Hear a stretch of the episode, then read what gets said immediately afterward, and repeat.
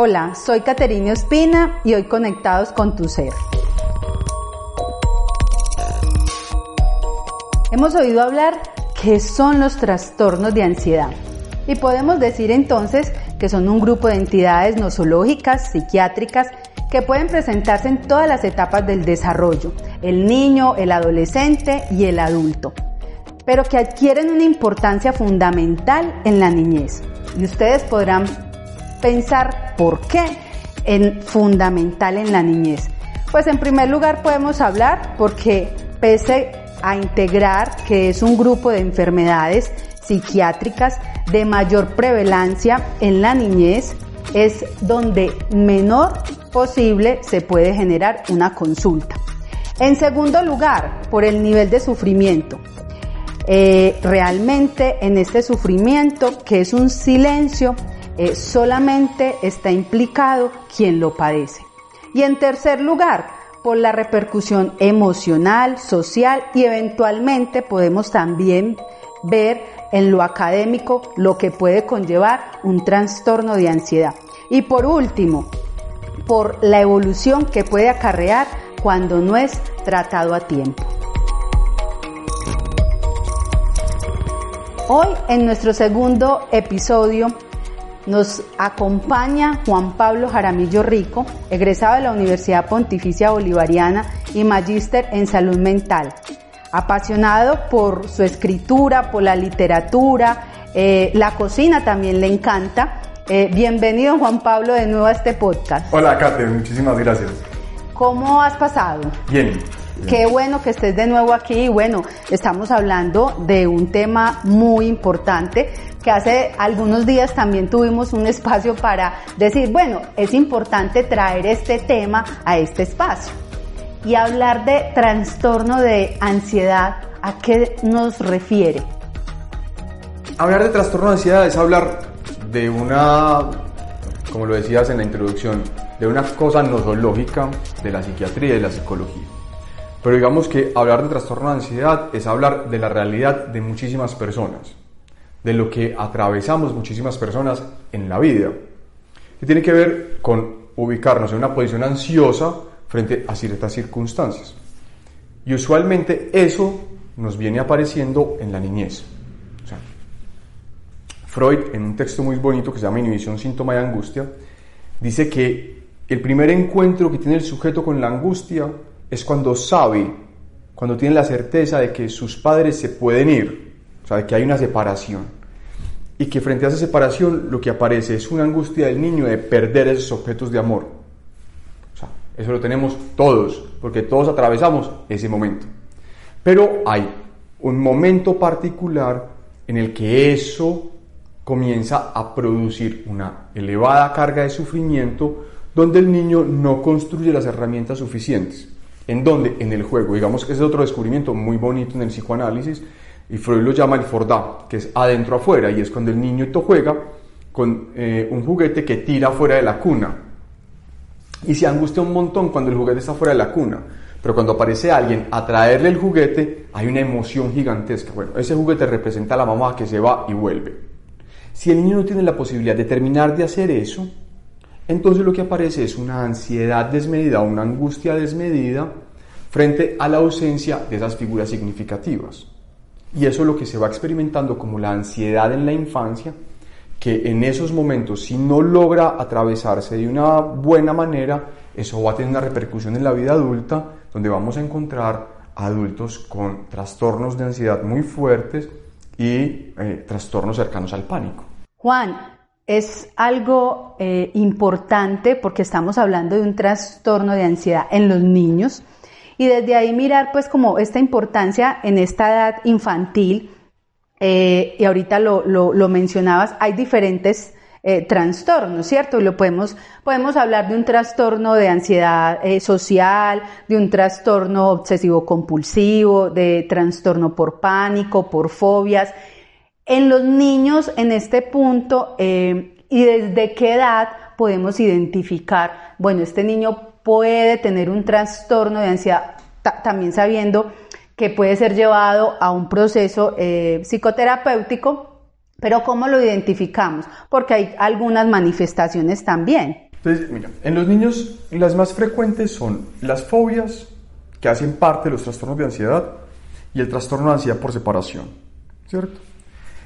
Y entonces, lo primero que uno hace, bueno, lo primero que yo hago cuando entrevisto papás, eh, antes de atender a los niños, es indagar por cuatro indicadores de salud mental del niño. La relación con la comida, la relación con el sueño, la relación con el juego y la relación con los otros.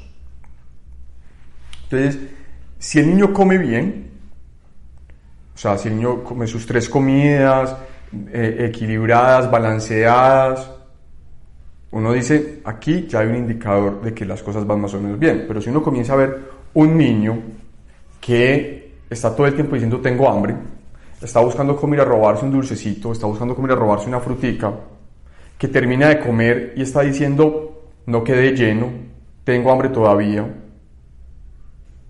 y tiene que comer como compulsivamente y a veces son atiborrados, uno dice, bueno, aquí hay algo. Pero también el caso contrario, si uno comienza a encontrar ciertos momentos de inapetencia en los niños, un niño que no come bien, que tiene dificultades para comer, también hay que sospechar algo de eso. Por eso la alimentación es un punto importante. El segundo punto que tiene que ver con el sueño es si el niño se acuesta temprano, si no se acuesta temprano, si duerme bien, si no duerme bien, si tiene pesadillas, cuál es el contenido de las pesadillas. O si el niño, a pesar de acostarse a las 9 de la noche y levantarse a las 7 de la mañana, se levanta cansado, no quiere levantarse, ahí ya tenemos como otro indicador. Un niño que no juega es un niño que tiene alguna dificultad en su salud mental. ¿Por qué? Porque el juego es fundamental en la construcción de la salud mental del niño. Porque en el juego el niño pone toda la seriedad que le permite construir su vida anímica, su vida psíquica. Entonces, un niño que no juega, y no juega con juguetes, o sea, no es que no juegue con el balón, no es que no juegue videojuegos, sino que no juegue con juguetes, que no coja los muñecos y juegue con muñecos, es un niño al que hay que poner atención. Porque ahí eso es un indicador máximo de salud mental. Y el otro es los vínculos. Entonces ahí tenemos la fobia, tenemos lo que llamaba la ansiedad social, que en los niños es la extrema timidez o la extrema introversión. O sea, un niño, por ejemplo, de cuatro años que va a una fiesta, a, una piñata de, compañeritos porque lo invitaron, pero está todo el tiempo detrás de las piernas de la mamá o la mamá lo tiene que acompañar, ahí ya estamos viendo una especie de ansiedad social donde no es capaz de relacionarse, porque una cosa es el niño tímido que va y se acerca tímidamente, pero que termina acercándose e interactuando, y otra cosa es el niño que se queda detrás de las enaguas de la mamá, como decíamos aquí vulgarmente, sin ir a vincularse. Entonces ahí uno dice, bueno, aquí pasa algo. Entonces, cuando sumamos esos cuatro indicadores, uno comienza a ver algunas dificultades. Hay otros que van apareciendo que ya tienen que ver como con la aparición de ciertos asuntos motores. Entonces, comerse las uñas, eh, arrancarse el pelo, eh, expulgarse los uñeritos o arrancarse los cueritos de las uñas. Esos también son signos de ansiedad. Y uno, si se lo pilla bien, esos, esos comportamientos aparecen no todo el tiempo, sino que aparecen en momentos específicos del día o en acontecimientos específicos del niño, ¿cierto? Entonces, esos son los momentos en los que uno puede leer que son los desencadenantes de la ansiedad. Ahora decías, y me voy a centrar en este punto, me parece importante, eh, los cueritos, los cueritos de las uñas o las uñas, eh, ¿qué puede estar sucediendo ahí? Puede ser una familia que esté angustiada porque este niño o esta niña yo le veo que se arranca la uña, el uñerito, lo decías ahora, eh, el pelo. ¿Tendrá que ver algo internamente con la familia o es, digamos, es un, es un estresor interno o externo? Yo voy a decir una cosa, me voy a arriesgar a decir una cosa que es muy puntual frente a eso. El psicoanálisis piensa que los síntomas de los niños son la puesta en acto de lo que no funciona en la familia parental. O sea, cuando hay algo que no se resuelve en la relación con el niño, a veces no se habla entre los adultos y el niño lo pone en acto, ¿cierto? Entonces, a veces eso que pasa ahí puede ser una expresión de una relación ansiosa de un papá o de una mamá, o puede ser producto de una contingencia de sobreprotección, o sea, un momento en el que hubo una enorme sobreprotección, ¿cierto? eh, digamos, yo he visto casos donde lo que aparecen son otros síntomas eh, derivados, por ejemplo, de un mal manejo emocional. Entonces uno se pilla eh, niños que desarrollan un estreñimiento súper fuerte. Y es porque en la familia conyugal hay algo ahí que no se tramita desde lo emocional y el niño lo que hace es contener eso emocional que hay ahí y lo retiene y lo retiene hasta que ya no aguanta más y termina soltándolo en un acto. Entonces son niños que pueden aguantarse 3, 4, 5 días sin ir al baño y defecar y de pronto lo que hacen es un, un mojón muy grande, para ponerlo así, ¿cierto? Entonces, cada una de estas situaciones son conductas compensatorias, o sea, que el niño se arranque los cueritos es como compensar, es la manera como se tranquiliza. Es como el niño que eh, tiene eh, la, pupa, que tiene la chupa. Digamos, el chupo, el chupo como tal, es un excelente resolutor de la ansiedad del niño. A mí me gusta mucho como lo llaman en Estados Unidos. En inglés se llama el pacifier, que traduciendo al español es el pacificador. Pero ¿qué es lo que pacifica? La angustia. Entonces, un, niño está muy desesperado, le ponen la chupa, él comienza a chuparse esa chupa y se tranquiliza, se pacifica.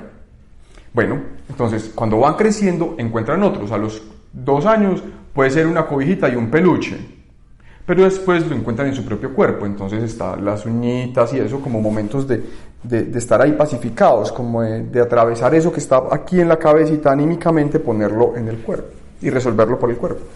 Bueno, podremos entonces decir que algunos síntomas que ya se han mencionado dentro de la ansiedad en los niños, está también ese nerviosismo, la dificultad para respirar, eh, sudoración, hay una tensión muscular también que se puede encontrar, dolor de estómago también puede encontrar uno en estas edades, eh, problemas de autoestima.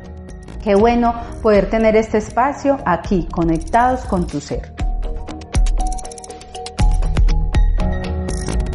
Dentro de este mismo proceso eh, del que venimos hablando ahorita decías, eh, uno se pilla.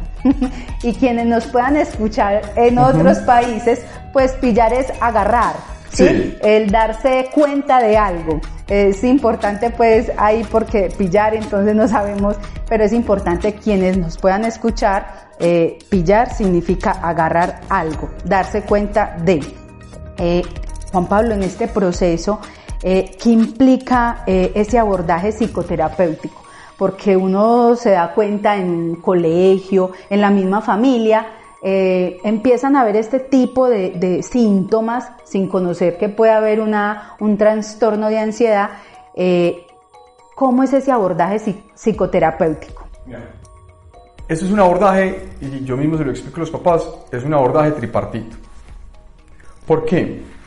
Porque uno con adultos trabaja en terminar de resolver las novelas familiares.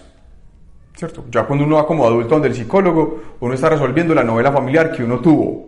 Pero un niño está todavía en una relación de dependencia con la novela familiar, o sea, está terminando de construir la novela familiar. Entonces uno no puede soltar la novela familiar. Entonces, usualmente uno entrevista primero a los papás e intenta rastrear qué es lo que preocupa a los papás, qué es eh, como eso que ellos ven y trata de entender un poquitico el contexto familiar en el que se está moviendo el niño.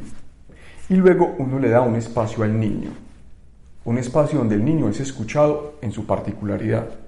O sea, no hay un esquema, no hay, se le deja que aparezca y que vaya jugando.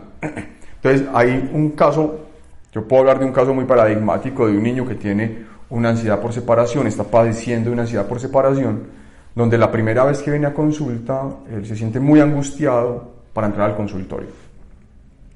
Y un primer ceder a esa angustia es acercarnos a donde el guarda de seguridad y que le diga que por favor no deje salir a sus papás porque tiene mucho miedo de que sus papás se vayan. Cuando el guarda de seguridad dice, le dice, listo, mi hijo, no hay ningún problema, yo no dejo salir, la segunda condición es que yo la atienda con la puerta del consultorio abierta. Y en cualquier medio intento de cerrar la puerta, el niño comienza a tener una reacción motora, o sea, comienza a, mostrarse muy agitado. Entonces, eh, atenderlo psicoterapéuticamente es acceder a eso, O sea, no es obligar a que se cierre la puerta, no es sobreexponerlo, sino acceder a que ese sufrimiento vaya apareciendo. Entonces, han ido transcurriendo las sesiones y ya el niño no le pide al guarda que, que no le deje salir a los papás. Ya él sabe que el guarda no se los va a dejar salir, entonces ya él entra más tranquilo. En la última sesión ya él permitió que la puerta se cerrara un poquito. Es, es eso. Ese acompañamiento. Es, y es estar ahí, o sea, no es forzar, es estar ahí. Es, no es juzgar tampoco. No, es decirle, venga, yo entiendo lo que usted le está pasando, no se preocupe que juntos vamos a salir de esto. Y es acompañarlo, es que, que él pueda ir poniendo eso. Además, yo he tenido unas entrevistas con los papás donde hemos hablado alrededor de eso y de una serie de miedos que los papás tienen respecto a la posición del niño que hacen que ellos tengan un poco sobreprotegido al niño. Entonces también aparecen las recomendaciones a los papás, bueno, vamos a dejarlo un poquito más solo, no vamos a sobreprotegerlo tanto. Y eso va produciendo unos límites que ayudan a que el niño vaya saliendo. Entonces, eso es lo que implica. O sea, lo que implica no es quitarle la angustia, porque si, si escucharon el primer podcast, hablamos de que la angustia es la señal de que algo no funciona bien y que eso no se puede quitar. Pero es a que aprenda a ser diferente con esa angustia, a que entienda de dónde viene esa angustia. Y que esa angustia tiene que ver con él mismo y con su relación con los otros. Perfecto. Ahí hay algo importante, Juan Pablo, y sería, como en ese punto se basa, es en ayudar al niño, lo estamos diciendo, eh, a ese niño o a ese adolescente, en este caso al niño, donde podamos brindarle unas estrategias para modificar ese tipo de angustias o situaciones que se van pasando. Por eso es muy importante decir a quienes nos escuchan que el Centro de Familia Vid acompaña en estos procesos y que quien nos está escuchando pueda comunicarse al 322-4280 y pueda llamar y separar su cita, pedir información de cómo es el proceso.